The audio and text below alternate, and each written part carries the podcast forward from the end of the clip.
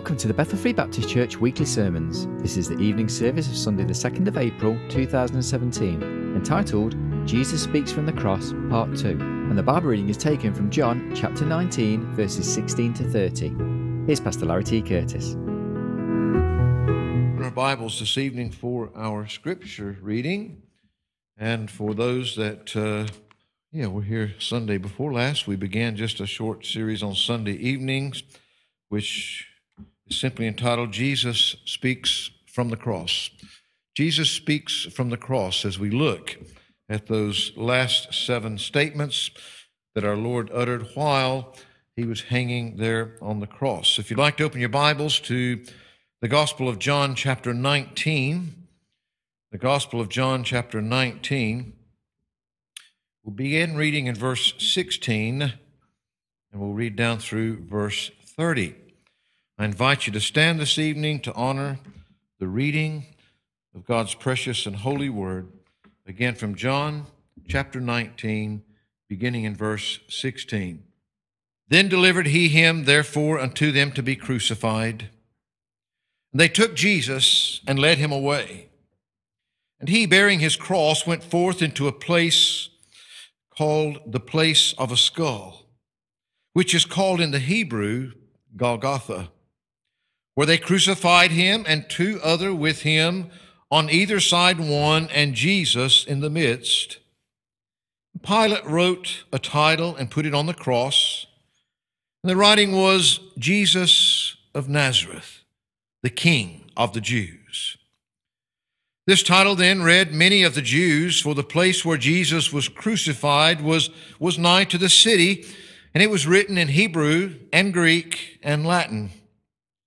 Then said the chief priest of the Jews to Pilate, Write not the king of the Jews, but that he said, I am king of the Jews. Pilate answered, What I have written, I have written.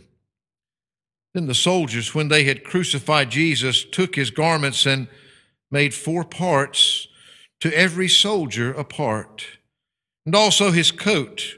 Now the coat was without seam, woven from the top throughout they said, therefore, among themselves, Let us not rend it, but cast lots for it, whose it shall be.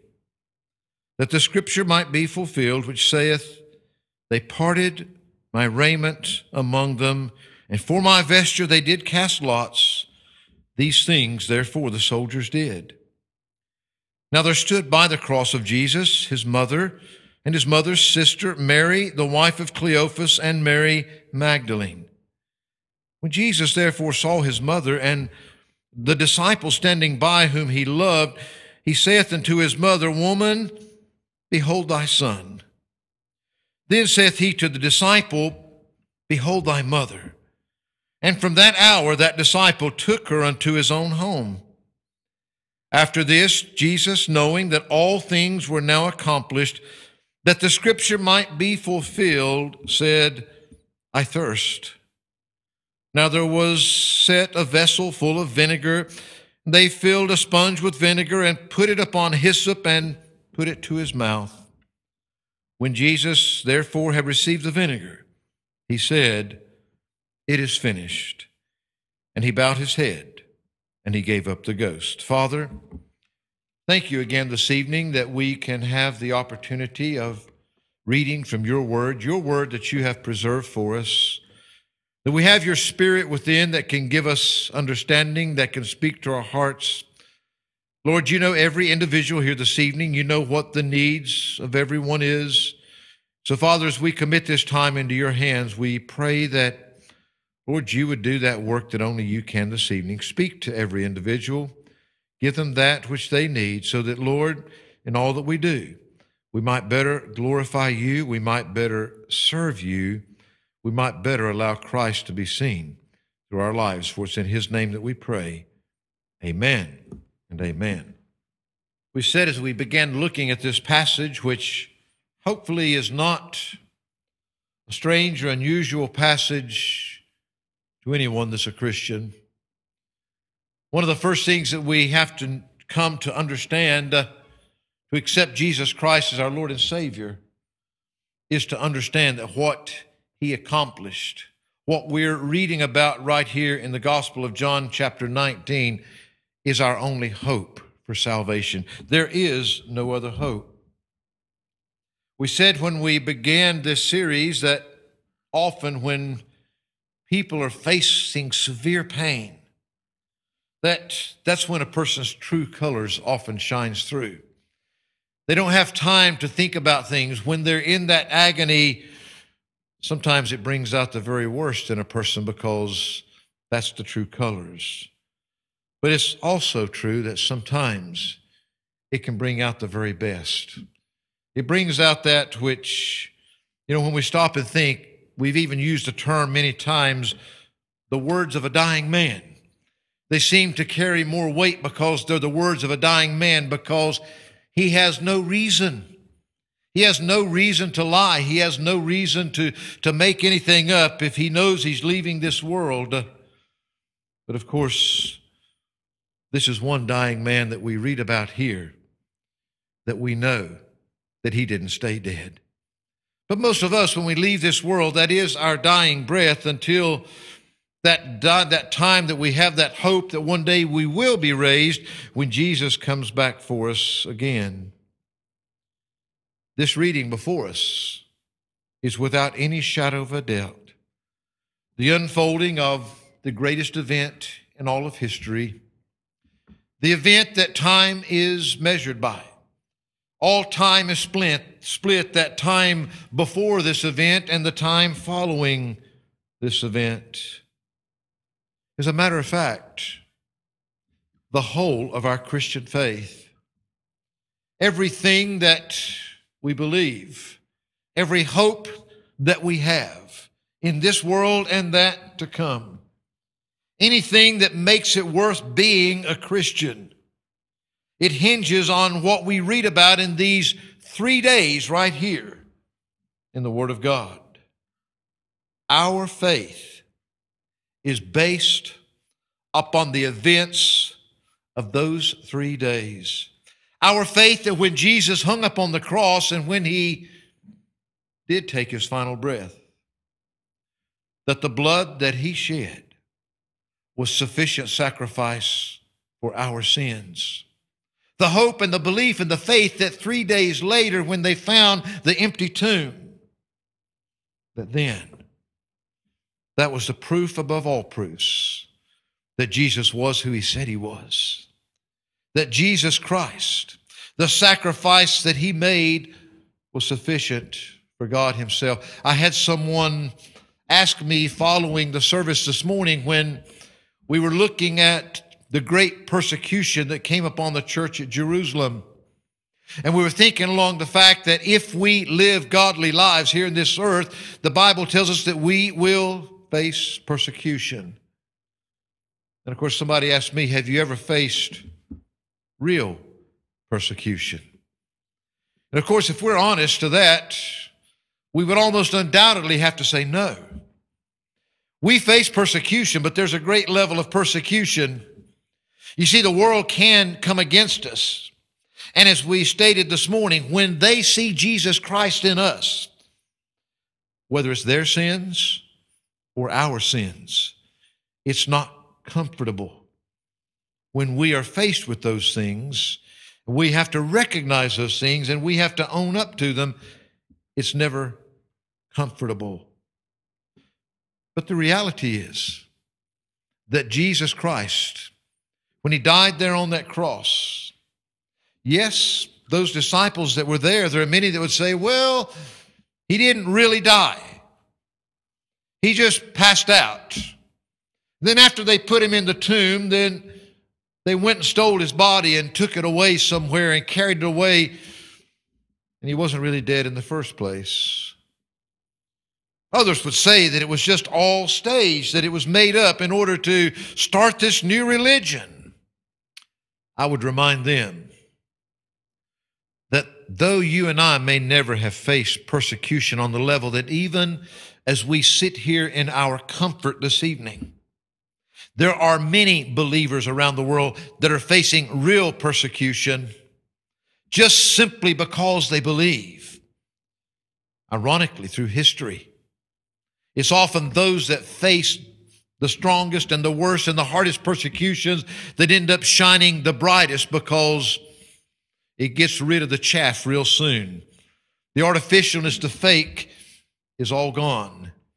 And he gets down to those that really genuinely believe. Have we ever faced real persecution? No. We face persecution if we live godly. Others may laugh at us and they may spit at us and they may make fun of us. And I know some that have lost their jobs and I know some that have lost positions and things like that, but not the persecution that so many would have to face to stand up, to own their faith to the point that only to deny the Lord Jesus could they hope to succeed in life and many times even live in life. Everything, everything, every hope. You see, I say to those, we are just two weeks away from that great celebration of the resurrection. Those 12 men that were the followers of Jesus while they were here, Okay, if you don't accept the Word of God, if you don't accept the Bible, because it doesn't tell us how all those men departed this world, but history records it for us.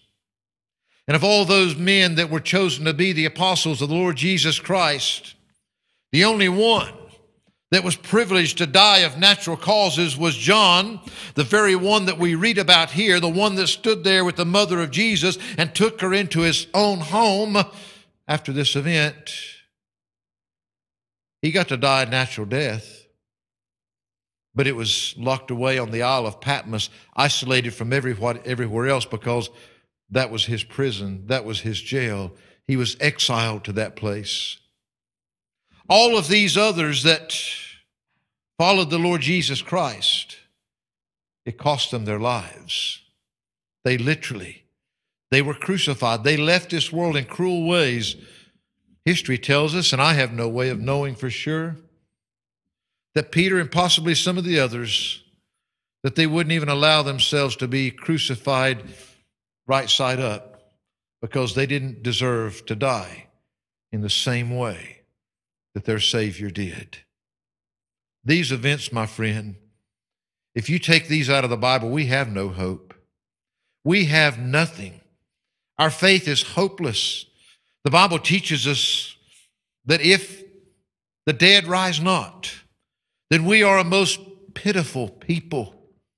We're a people to be pitied because we are wasting our time with this thing that we call Christianity. Well, I say to you that as Jesus hung on that cross, he did really die. And as he hung there in his dying breath, his true colors did shine forth. We saw that the first things that even proceeded out of his mouth, if you're there and you know, you know that you're dying. What's the most important things that are going to come out of your mouth? Well, with Jesus, as in life, so was it in death, that it was always others first before himself. We saw in the last sermon that the first words that he uttered were those words that were uttered for the very people that were persecuting him and putting him to death, his very enemies, when he said, Father, forgive them, for they know not what they do. These people that were putting him through. The cross was there for a reason. The Romans designed the cross for a reason because it was the most cruel punishment that they could come up with. And yet, as Jesus was humiliated before the world. As he faced this most horrible death, his first thought was those that were doing this to him, that they might be forgiven because they truly had no idea what they were doing. We saw that likely his second statement that he made from the cross we saw that there were two that we read here that were hung on either side of him. Two thieves. Two thieves that deserved their punishment. They even argued about that as they talked back and forth. There's so much to be said there. you see, these two thieves, obviously, from the first things that they began talking about, They knew who Jesus was supposed to be. They even looked and they mocked him and they said, You know, if you're who you say you are, why don't you come down off that cross and, and bring us down with you? They saw the same things. They saw Jesus. They heard the same things. But we find that one of them accepted and received, and one rejected. Today, many people, they hear the same gospel. They're told of the same Jesus. Some receive and some reject. But one of these came to believe that Jesus really was who he said he was. And there in his dying breath, he's the one that began to stand up against the other thief. That, hey, we deserve what we're getting. But this man, he doesn't deserve this.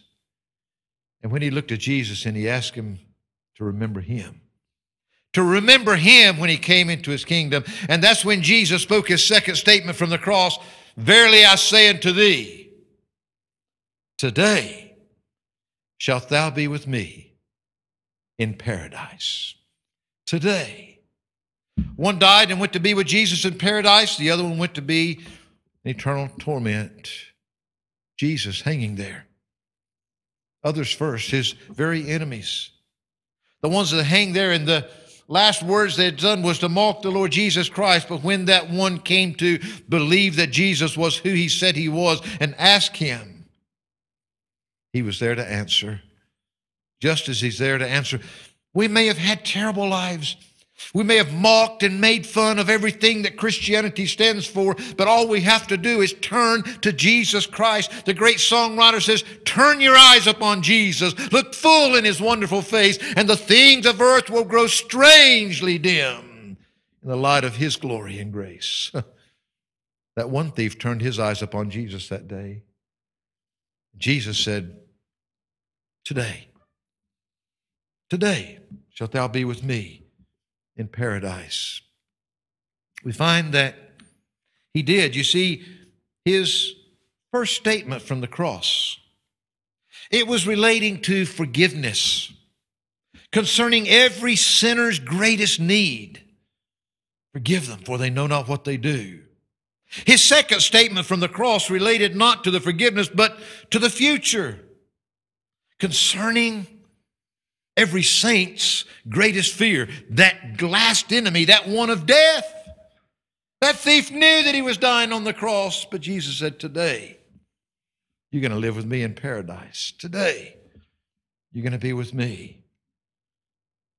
Forgiveness, future. His third statement relates to the family concerning possibly man's greatest responsibility that he has in this life. He said there in verse 25 Now there stood by the cross of Jesus his mother and his mother's sister, Mary, the wife of Cleophas, and Mary Magdalene. When Jesus therefore saw his mother and the disciple standing by whom he loved, he saith unto his mother, Woman, behold thy son. Now, John wasn't her natural son. But you know, the Bible tells us in this world, oh, that we may lose. Then he goes through the list. But we recognize that God always gives back in more abundance anything that it costs. Can you comprehend? We said this morning in prayer time. Can you comprehend what it's like to see your own child die and leave this world before you? Mary stood before the cross, and as she saw her son in the agony, all these things they were doing from he was there in front of her. She saw him not just dying that's bad enough but she she saw how he was suffering. She saw the agony that he was in. It's like jesus saying mother i'm not going to be with you anymore but this will be your son now John's going to care for you like he were your own son. And he turned to John. Then saith he to the disciple, Behold thy mother. And from that hour, that disciple took her unto his own home. Concern for the practical needs of the mother of his humanity. I know we can never fully grasp and understand how this person on that cross could at the same time be totally, completely, 100% God and yet at the same time be 100% man in his humanity. You see, Mary wasn't the mother of God, as many of our Catholic friends and others would pray and have us to believe. You see, she had a great work in this life that shouldn't be sold short.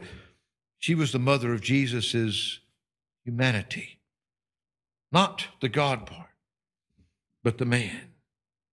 And here, during his greatest sorrow, facing this burden, remember there, even in the garden, as he was sweating great drops of blood, he said, Father, if it be possible for this cup to, to pass from me, but not my will, but thine be done.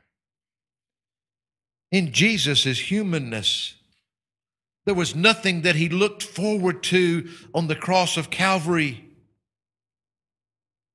But as the Son of God, as God incarnate in the flesh, he knew. He knew before man was even created God's plan, God's eternal purpose that he would come and do what we could not do for ourselves. Nowhere in Scripture, nowhere in Scripture does Mary get called mother by the Lord Jesus Christ.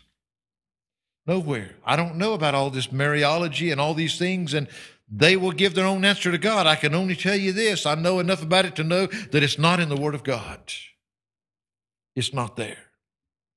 You see, even at the circumcision of Jesus, Simeon had recognized who Jesus was. And he warned Mary of the pain that was going to come to her because of what lay ahead for Jesus Christ. As Jesus looked upon his mother and he saw her pain, his thoughts were not for the pain that he was feeling, the agony, and believe me, in his humanity, he felt it all. His concern was for his mother, that she be taken care of. He knew that she would be okay in the future with him, but he was concerned for her right now in the present, the time that she was here on this earth.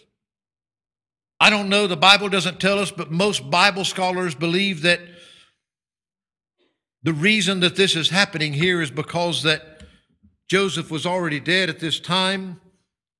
That Mary didn't have a husband because he was looking for somebody else to care for her, which was the typical thing for a widow, not someone that had a living husband. Jesus knew the heart of John. He knew who he could count on. I thought as I was reading this and even putting these notes together, you know, when Jesus looked down from the cross, he knew that John would do what he asked him to do today.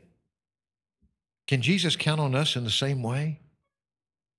Can he count on us in the same way that he did John? He was making arrangements here for the care of this one that he cared so much about.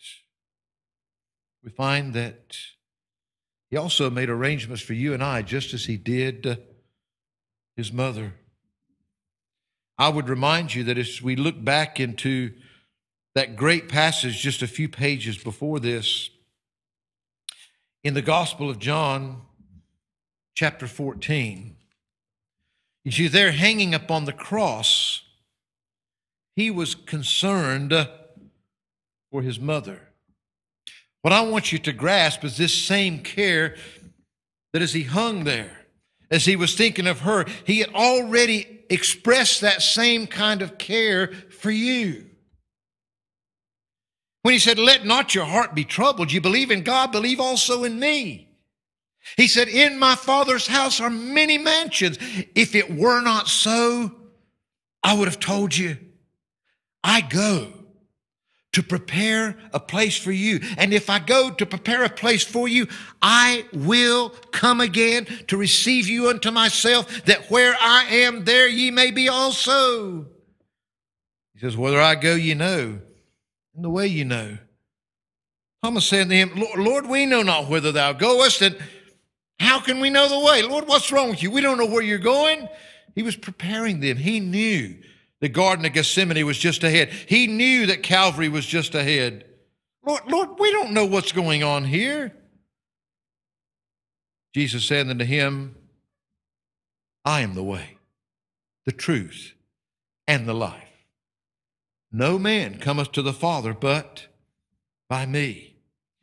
And if you had known me, you should have known my Father also. And from henceforth ye know him and have seen him. In other words, Jesus is saying, You can't separate me from God the Father. You've seen me, you've seen him. Philip saith unto him, Lord, show us the Father, and it suffices us. Lord, Lord, you, you show us the Father, and we'll be satisfied. Jesus said to him, as he would possibly have to say so many times today, Have I been so long time with you, and Yet hast thou not known me, Philip? How many times does Jesus look at us and say, I've been with you so long, and you still don't know me? He that hath seen me has seen the Father. How sayest thou, Show us the Father? Believest thou not that I am in the Father, and the Father in me? The words that I speak unto you, I speak not of myself, but the Father that dwelleth in me, he doeth the works. Believe me that I am in the Father and the Father in me, or else believe me for the very work's sake. Verse 12 that you've heard me mention many times. Awesome. He said, Verily, verily, I say unto you, he that believeth on me. Does that include you this evening? He that believeth on me the works that I do, Jesus said, shall he do also. He that believeth on me. The works that you see me do, he will do also, and greater works than these shall he do, because I go unto my Father. Jesus said, Have I been with you so long that you don't know who I am? Do you not understand who I am, that you can't separate me from the Father.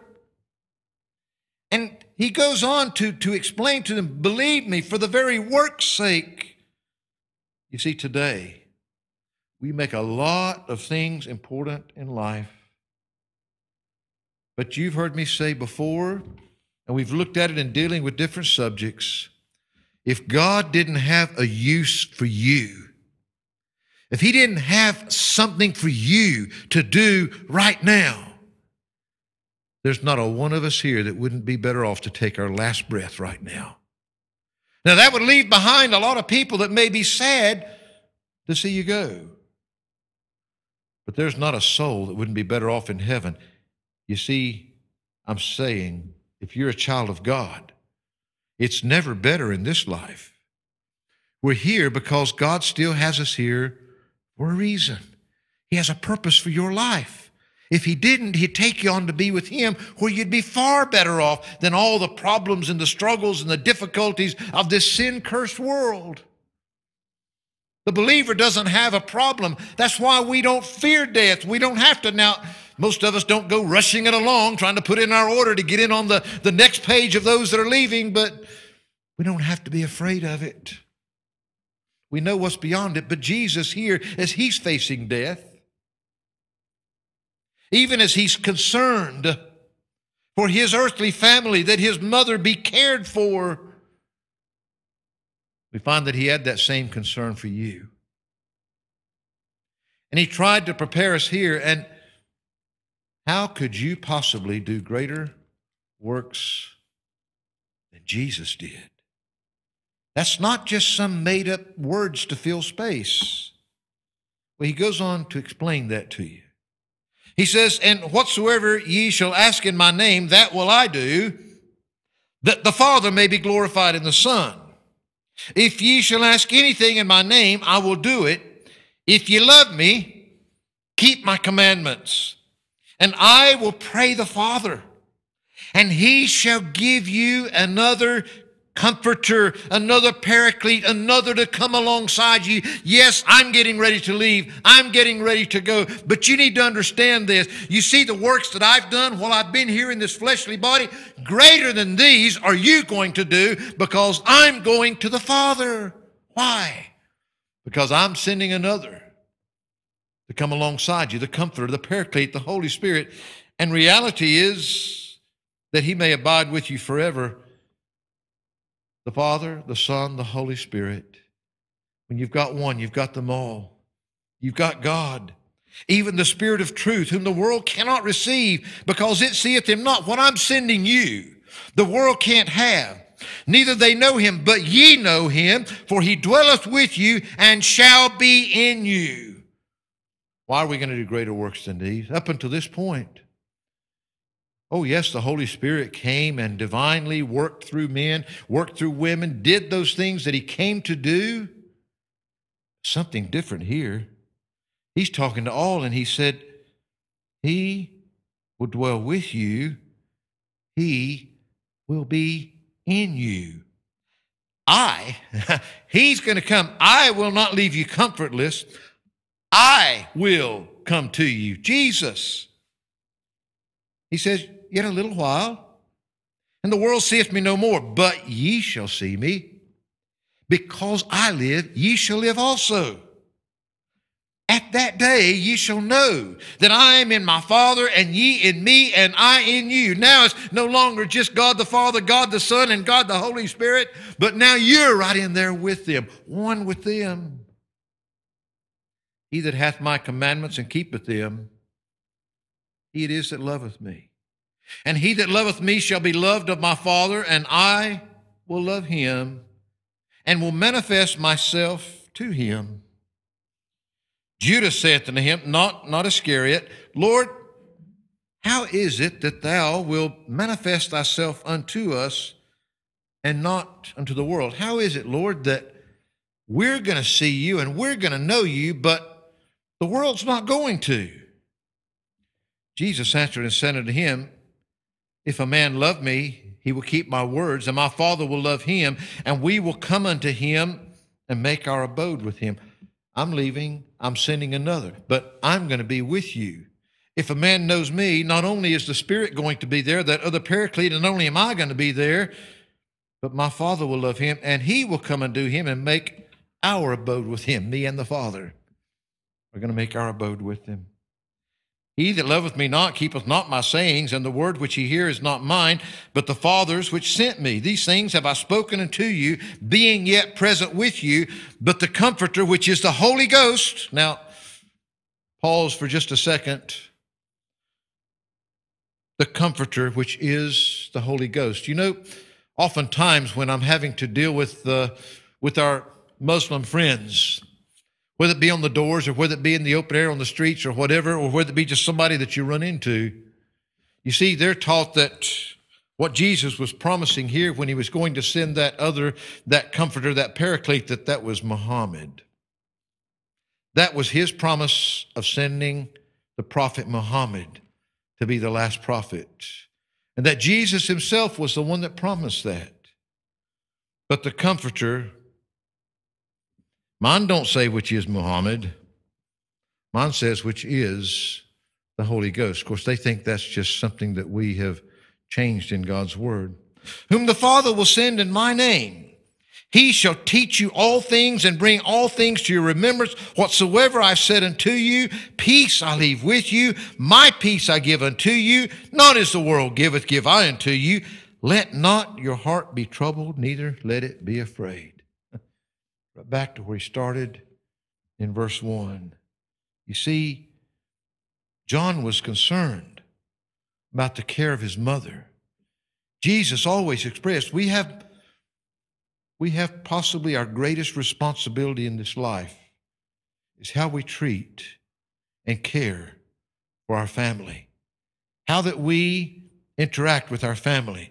The responsibility, matter of fact, for the husband, the, the Bible says if a man won't supply for his own house, then he's worse than an infidel. He's worse than a lost man out there. We have the abiding spirit. Now, time is, is, is slipping by, and, and, and we don't have time to read all of it, but I can promise you that if you turn to Hebrews chapter 1, and if you look at the promises that God has for us there, we find that as we begin reading, he says, God, who at sundry times and in divers manners spake in time past unto the fathers by the prophets, we've got it in the Old Testament, hath in these last days spoken unto us by his Son. He spoke in the Old Testament through the prophets.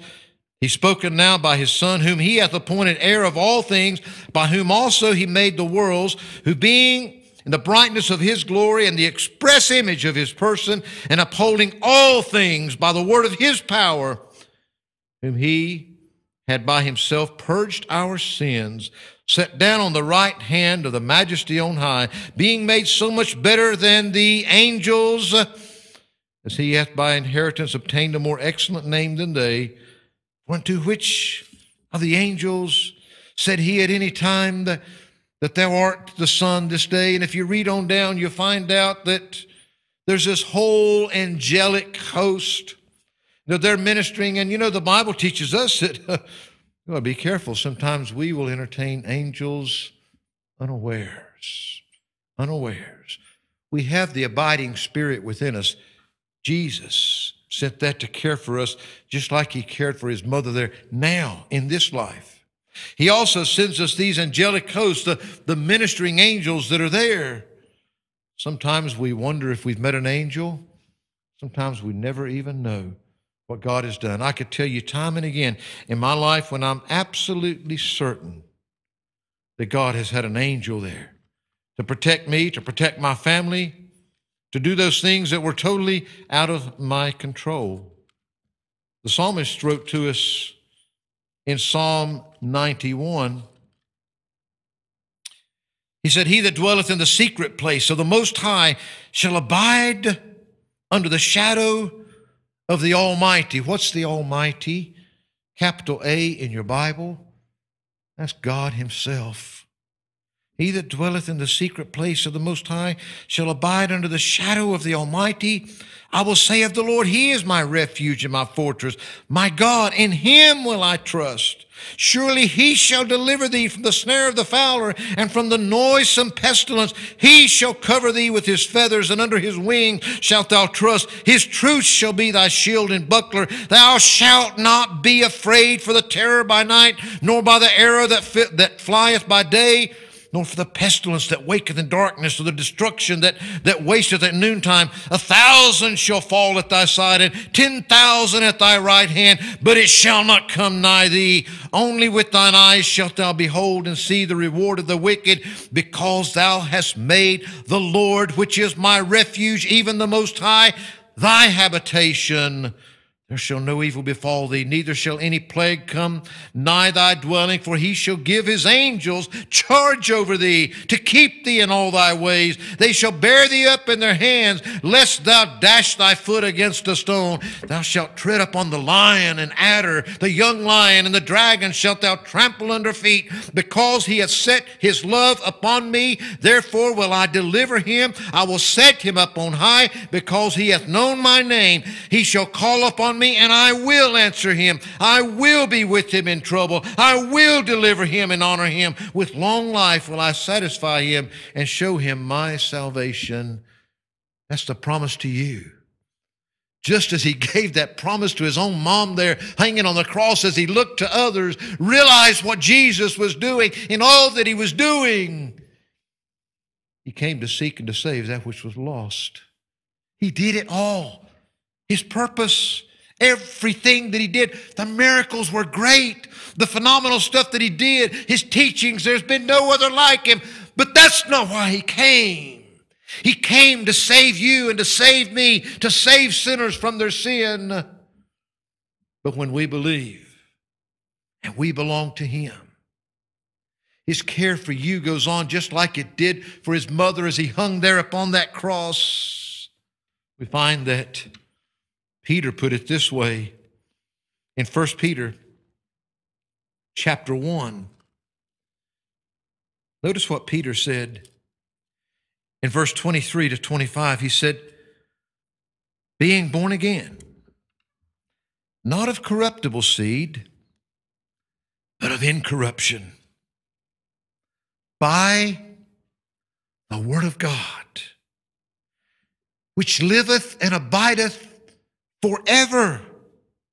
For all flesh is as grass, and all the glory of man is the flower of grass. The grass withereth, and the flower thereof falleth away. But the word of the Lord, wow, what's that say? The word of the Lord endureth forever.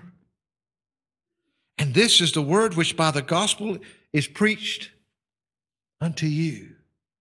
You see, that same Jesus that uttered those words, that same Jesus is the one that sent the abiding spirit to dwell in you, to be in you, that has those angelic hosts there ministering to you, that promises you that God the Father is there in all the power. You don't have to be afraid of what man can do unto you. You don't have to be afraid of whatever circumstances that you might face because Jesus is the one that cares for you. Jesus that showed that love from the cross, he's still showing that love today. You have the Word of God that encompasses everything. I had somebody talking to me this morning. They were talking about, of course, there are many today that believe they get new insight that God shows them things that He hasn't given to this. You know, I've had the best meaning people, and I don't say it to be nasty, come up to me and tell me that, you know, God told me to tell you that this is what He wants of you. Funny thing, God hasn't told me yet. Why didn't He just speak to me? I mean, I talk to Him all the time. People mean well. What am I saying to you? I'm saying, friends, this abideth forever. You can count on it. It's there. It's there for you. All of these first three statements of Jesus from the cross, they were showing his concern for others, for the forgiveness of sins that each and every individual needs, for the future that every saint has no need to fear whatsoever for the family, the care. When you become part of God's family, you see, just as Mary in the family of Jesus as he cared for there, you're adopted into the family of God the moment you become a child of God.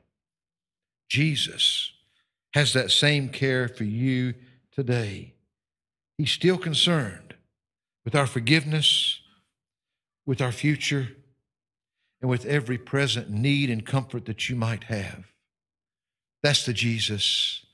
I want to remind you as we look at these simple statements, I want to remind you tonight that Jesus' greatest concern, even in his worst moment, was for you, for your forgiveness, for your future, for your care right now whatever it is, wherever you are. And I look at all of you this evening, and as far as I know, you look good to me.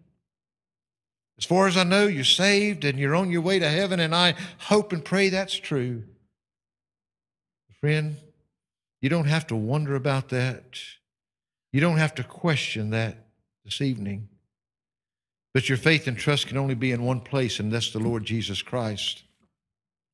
When they put him in his worst place, his thoughts were still of you, as they always have been, and they always will be. His love for you is real. What about your love for him? Father, we thank you this evening that, Lord, as we just remind ourselves of the words that Jesus spoke when he hung there on the cross Father, forgive them for they know not what they do. As he hung there, asking for forgiveness for the very worst enemies that he had on earth. As he looked to that thief and said, Today shalt thou be with me in paradise. And as he looked to his mom, he looked to John, show him that care that he had for them there, looking out for his mother's welfare here. Lord, so many things in the Bible show us that that's the kind of care He wants for each and every one of us. He cares so much. Help us this evening to be reminded of His great love. May that make us love all the more. In Christ's name we pray. Amen.